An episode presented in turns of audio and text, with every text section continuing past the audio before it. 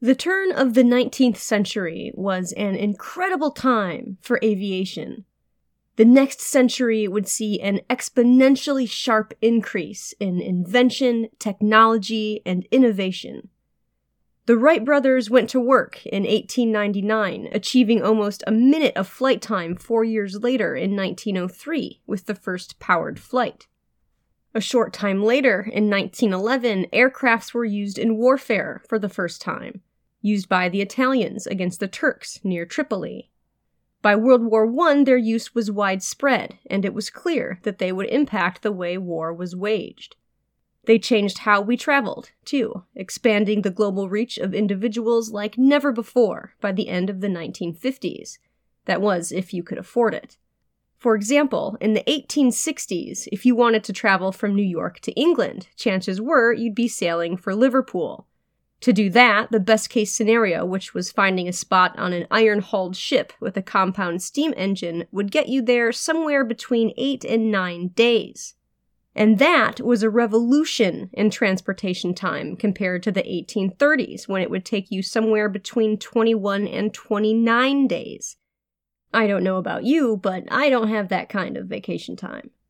Because of the developments in aviation, by the 1960s, you could get from New York to London in less than seven hours.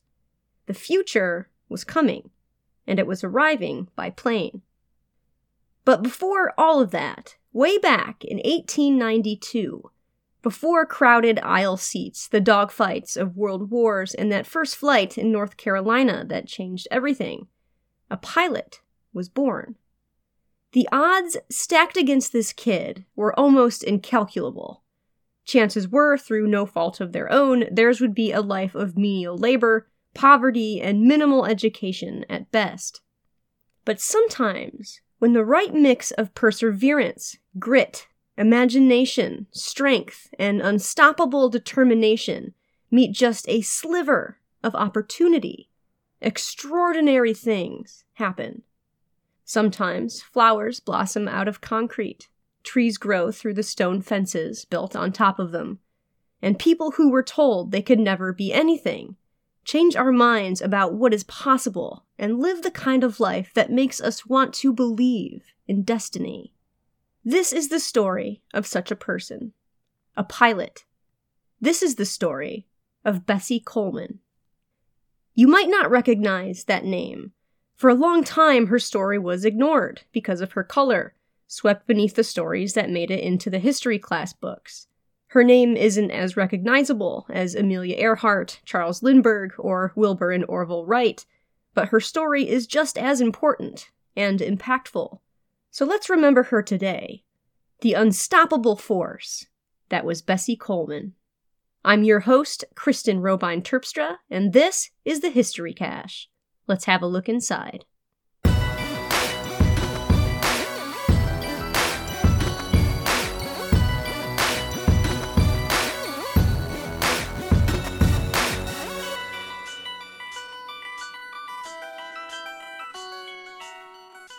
Eighteen ninety two. It was the year the first public basketball game was played. Ellis Island began receiving immigrants into the US, the bottle cap and the first escalator were both patented. Lizzie Borden was tried for the murder of her father and stepmother and found not guilty. The Nutcracker premiered for the first time in St. Petersburg, Russia. The Coca Cola Company became incorporated in Georgia. And a girl named Bessie Coleman was born in a one room, dirt floored cabin in Atlanta, Texas. I double checked that, and yes, there really is an Atlanta, Texas. She came from a big family. She was the 10th child of 13 children. I had to do the math on that, and to have 13 children, assuming they all had a full term, you'd have to be pregnant for 117 months, which is 9.75 years.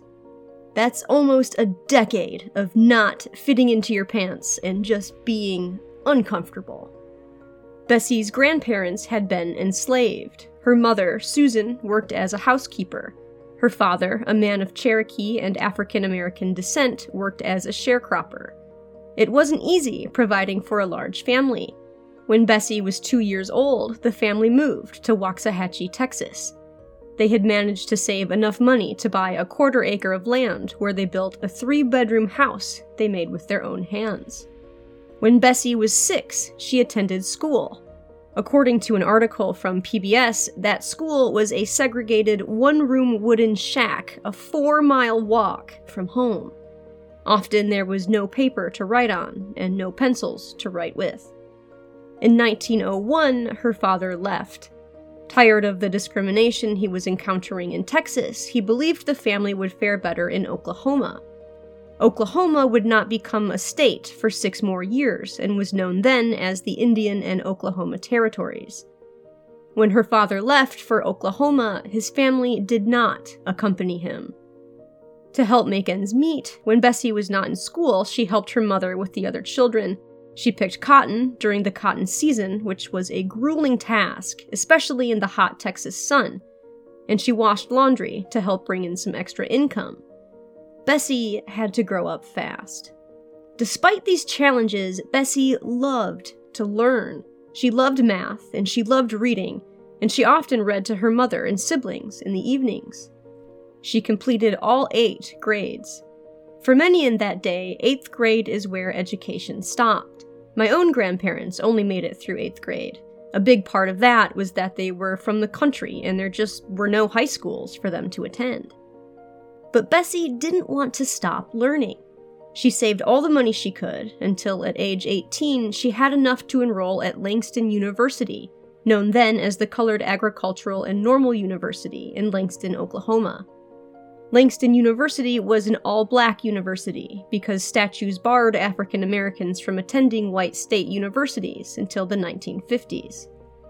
Though Bessie had worked hard to get to Langston, her savings ran out after only one semester, and she could no longer afford to attend.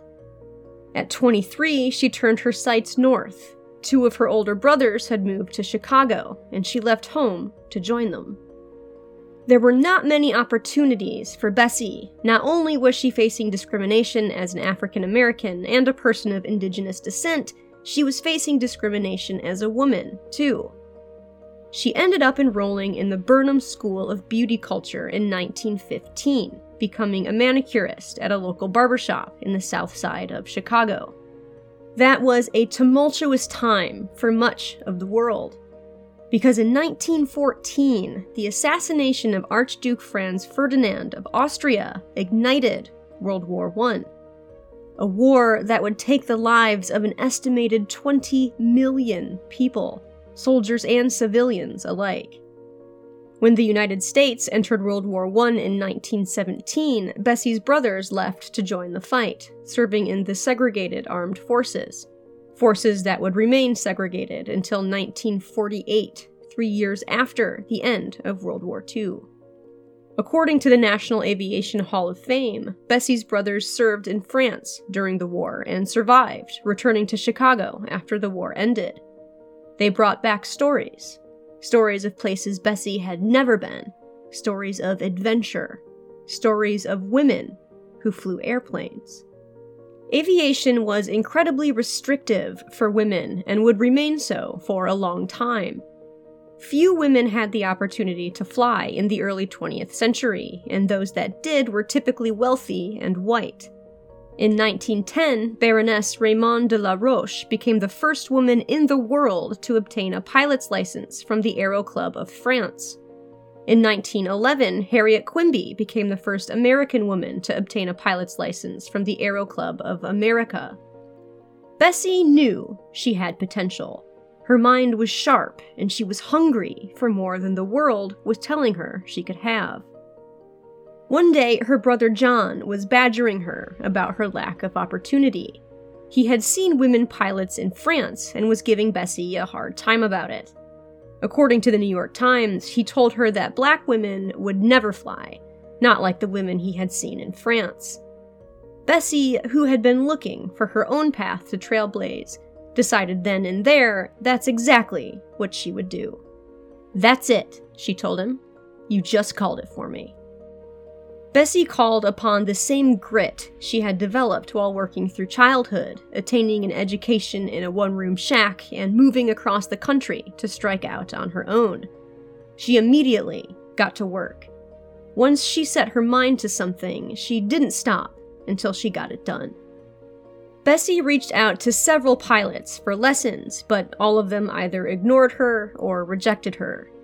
But for Bessie, a dead end just meant a bend in the road towards the same destination. It was time for a new plan. Sometime after moving to Chicago, Bessie had met Robert Abbott. He was a lawyer, editor, and founder of the Chicago Defender, a newspaper established in 1905 that, according to an article from PBS, grew to achieve the highest circulation of any black owned newspaper in the U.S., with more than two thirds of its readership base located outside of Chicago. Abbott told Coleman that if she really wanted to pursue a career as a pilot, she would have to go to France, as American flight schools didn't accept women, and they certainly didn't accept anyone of African American or indigenous descent. If she wanted to learn to fly in the US, she would have needed someone to be willing to give her lessons, something she had already been told was not a possibility. Getting to France would be expensive and would take the kind of money that Bessie couldn't save by working in a barber shop. She took a second job managing a chili restaurant and received sponsorship through Robert Abbott and Jesse Binga, the founder of the first privately owned African American bank in Chicago. Binga had first come to Chicago with nothing but hope and $10 in his pocket. $10 that he eventually turned into millions. I wonder if Jesse saw that same drive in the young Bessie Coleman. Along with her second job, Bessie began taking French classes at night. Her applications to flight schools needed to be written in French. This meant she would need to learn a second language, and fast, if she wanted to achieve her goal. The grit of this woman is truly inspiring. Not racism, nor sexism, nor a financial or language barrier were going to keep her from flying. And her determination paid off. Coleman was accepted into the Caudron Brothers School of Aviation in Le Crotoy, France. I imagine when she received that acceptance letter, it must have been one of those once in a lifetime feelings. Her hard work had paid off, and Bessie left for France in November of 1920. Bessie was the only non Caucasian student in her class, and attending classes with white students must have been quite the change for Bessie, who had lived her whole life in a segregated country. The flight school took seven months. I wish we could know what was going through her mind the first time her plane lifted off the ground and into the sky. The first time she started the engine, hearing the propeller whirl and sputter to life feeling the shake and rattle of the engine reverberate through the plane and into her bones. That moment when the heaviness of metal, fuel, ground, and engine transition into the weightlessness of flight and sky. According to an article from the New York Times, Bessie learned how to fly in a Nieuport Type 82. This was a 27 foot biplane with a 40 foot wingspan and an open cockpit. There was no steering wheel. Instead, Bessie had to use a large wooden stick to control the plane's pitch and roll while moving a rudder bar with her feet to control the yaw. There were no brakes, so to stop after a landing, a large metal skid on the plane's tail would drag along the ground. That would make for a bumpy landing. This particular plane was known to fail frequently, so Bessie learned how to carefully inspect it before each flight. But precaution didn't always divert disaster. One day during training, Bessie witnessed just how bad things could get when something went wrong. She saw another student die in a plane crash. She later said it was a terrible shock to her nerves. The planes Bessie was using were some of the first innovations in aviation. They were nowhere near as safe as the planes we fly today. Although witnessing this tragedy was a wake up call as to just how dangerous the life of a pilot could be, it didn't deter her from her goal. I'm not sure anything could have. She learned loop the loops, figure eights, banking, and tailspins, and she loved it. The sky became her playground. It was the adventure she had been looking for. In 1921, Bessie Coleman became the first African American and the first person of Native American descent in the world, man or woman, to receive an international pilot's license from the Fédération Aéronautique Internationale. That meant she could fly anywhere in the world. She had done it. She had made history. She was going home, a pilot. All at once, when she held her pilot's license in her hands for the first time, the words of those who told her she couldn't do it fell away in the wake of her airplane. Bessie Coleman could fly.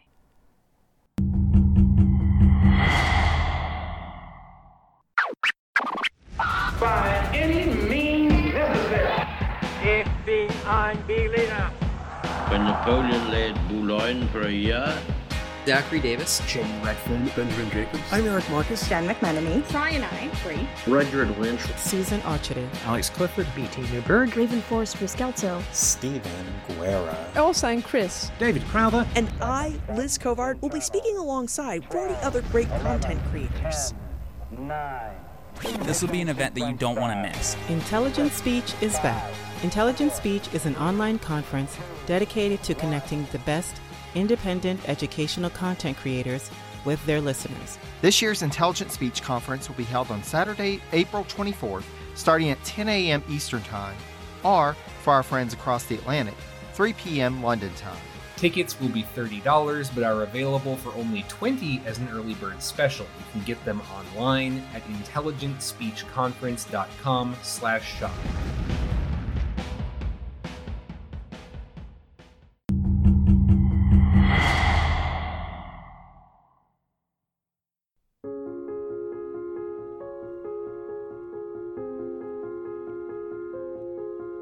No one knew who Bessie Coleman was when she left for France. When she came home, she was famous.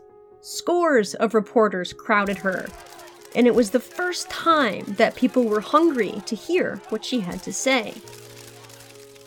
Bessie received her international license two years before Amelia Earhart received hers. She was invited to be the guest of honor at the musical Shuffle Along, According to an article from the Kennedy Center's Arts Edge, this musical with its all black cast was a historic breakthrough for music. It proved that audiences would pay to see African American talent on Broadway, and its rich original content would inspire and influence numerous musicals afterwards. President Harry Truman even picked the song I'm Just Wild About Harry from this show for his campaign anthem. When Bessie attended the show, everyone in the entire audience rose to give her a standing ovation. What a difference a year had made. Not long before, she was working in a barber shop, being rejected by pilot after pilot. Now she was being hailed as a hero. So, what was next? According to the Encyclopedia of World Biography, she outlined her goals for reporters in 1922. She wanted to be a leader and inspiration for others to follow in her footsteps, and she wanted to found a flight school one day that would accept aviators of any race and gender. There was no way Bessie was going to do anything but fly for a living ever again. She knew that pilots could make a living performing in air shows, but she also knew she needed a little more experience before she was ready for that.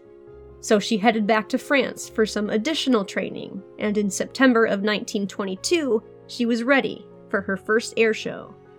In front of an audience of approximately 3,000 people at Curtiss Field, Long Island, Bessie performed what reporters called heart thrilling stunts for the crowd. She didn't have her own plane, so she was flying a borrowed JN 4, these planes, called Jennies, were open topped biplanes and are exactly what you'd expect to see at an air show in the early 20th century. Jennies were originally developed as training aircrafts for the armed forces and quickly became a popular aircraft for barnstorming, or stunt flying. This particular JN 4 was an updated design from the original. It was lighter than previous versions, making it better for stunts. According to the Glenn Curtiss Museum, Jennies made the greatest overall contribution to early aviation.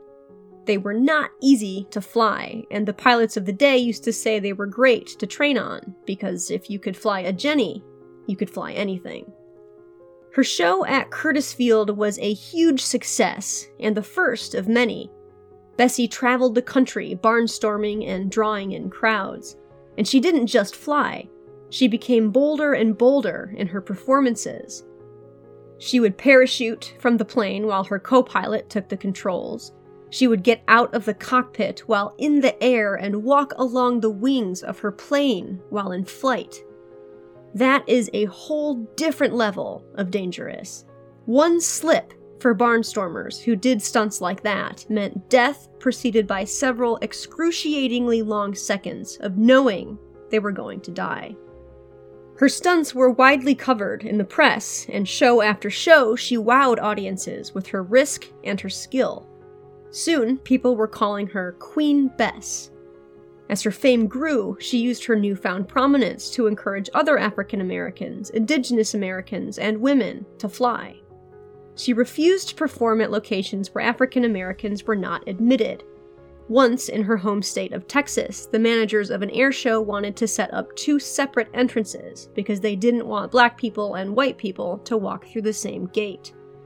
Queen Bess refused to perform unless everyone was allowed to enter her show through the same gate.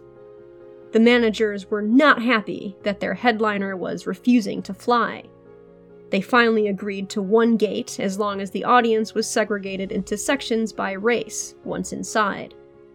Bessie agreed to the compromise and, according to the National Women's History Museum, became famous for standing up for what she believed in. According to the New York Times, at one point she was cast in a film based on her own life story. Bessie was excited about this until she found out that the movie began with her appearing in rags and tattered clothing. Bessie decided then to turn the part down. She thought appearing in tattered rags on screen would be demeaning, so she quit, saying, quote, No Uncle Tom stuff for me. Bessie Coleman was on fire, and finally she had saved up enough money to buy her own plane. It was another Jenny, a military surplus JN 4. She had to go all the way to Santa Monica, California to pick it up.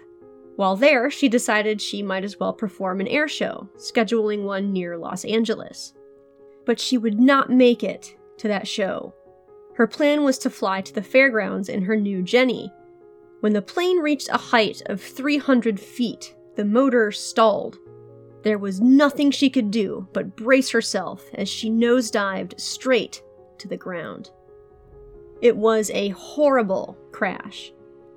Bessie survived, but she was in bad shape. She broke a leg, fractured her ribs, and her new plane was completely totaled. It was the first time Bessie had come close to death. In typical, determined Bessie fashion, when the doctor arrived at the scene, she told him to patch her up so that she could make it to her show. This was not a simple patch job, however, and the doctor called an ambulance. Bessie wrote in a telegram to her friends Tell them as soon as I can walk, I'm going to fly. Although the crash had been a bad one, it did not deter Bessie from the sky. But the road to recovery was long. She was hospitalized for three months, and it would be almost two years before she could regularly fly again. Part of that was due to her having a difficult time finding financial backers. Eventually, she was able to raise the money, lining up some shows in Texas. She also went on a lecture circuit, encouraging African Americans to pursue careers in aviation. The shows and lectures proved lucrative enough for her to put down a payment on another surplus Jenny. Her dream was still to open up a flight school, but that was an expensive dream. The more shows and lectures she did, the closer she came to making that dream a reality, but it was becoming obvious to her that she would need more of an income. To help with finances, she opened up a beauty shop in Orlando, Florida, hoping that would help her accumulate the funds she would need for her school more quickly. Soon, she had enough to make the final payment on her new Jenny. This time, she had it flown to her. William Wills, her mechanic and publicity agent, flew the new Jenny from Dallas, Texas to Jacksonville, Florida. According to an article from the Oklahoma Eagle, Wills had to make three forced landings along the way because the plane had been so poorly maintained. But despite a few hiccups, the Jenny made it to Florida. And things finally appeared to be falling into place. Bessie scheduled another air show for her new Jenny, set to run on May 1st, 1926. This one in Jacksonville, Florida. It was meant to be nothing out of the ordinary. As usual, Queen Bess was planning on wowing the crowd with her risk and the precision of her stunts. The day before the show, Bessie and William Wills, her mechanic and publicist who had flown her plane from Texas, decided to take the new Jenny up and survey the field from the air. Bessie wanted to spot the best place for a parachute landing she was planning to do for the show. William was flying so that Bessie could survey the terrain from the rear cockpit without having to worry about managing the controls. When the Jenny reached somewhere between 3,000 and 3,500 feet, it accelerated suddenly, then went into a nosedive, then a tailspin that flipped it upside down. Bessie had not been strapped into her harness while she had been surveying the terrain. She was thrown out of the cockpit and into the air. As she fell, her plane and Wills fell beside her. She died instantly when she hit the ground. Wills managed to stay in the plane, but when it smashed into the earth, he died upon impact. Even if Bessie had been wearing her harness, she would have died. The plane was totaled. Will's body was pinned under the plane after it crashed, and when rescuers tried pulling him out, one of them lit a match for a cigarette, which ignited gas fumes and consumed the wreckage in flames. After the fire burned out and the wreckage was examined, a wrench that had been used to service the engine was found jammed into the controls. When the wrench had become caught in the gears, it had caused the plane to go out of control and crash. William was Bessie's mechanic, but I couldn't find whether or not it was his wrench that had jammed the controls. Bessie was 34 years old when she died. William was 24.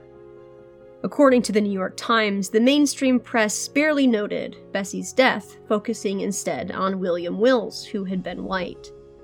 Her death was widely covered in many black newspapers, often on the front page, but her life and her death were greatly underscored due to her race.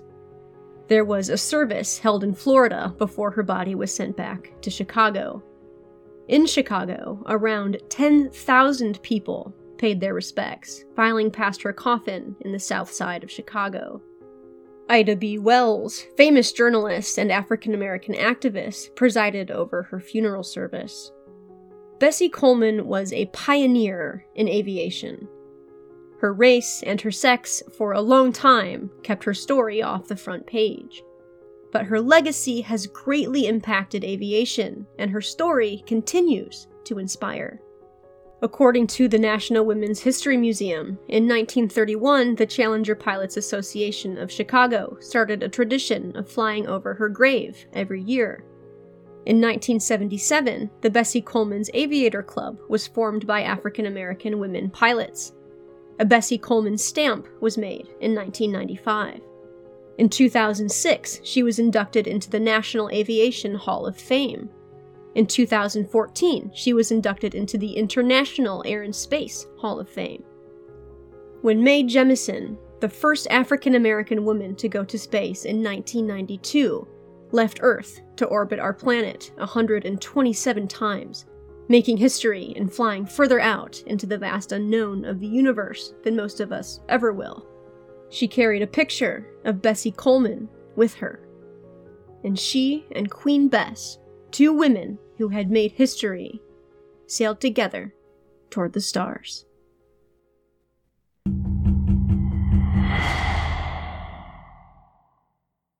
Thank you so much for listening to the story of Bessie Coleman. I hope I did it justice, and I hope it inspired you as much as it has me. It took me like four takes to record that last part because I kept choking up. I'll be back again in three weeks with more history for you, so stay tuned, friends. In the meantime, if you'd like to get a hold of me, you can email me at historycachepodcast at gmail.com. You can find me on both Twitter and Instagram. If you'd like to help support the show, you can join the ranks of the best patrons in all of existence at patreon.com slash historycachepodcast. You can also make a one-time donation if you'd prefer that. You can access the link for that on the website under the support tab. That website is historycachepodcast.podbean.com. Sound effects and background music were licensed through Envato Elements, theme song from Audio Jungle. Stay safe, stay healthy, stay excellent, and until we meet again, go make some history.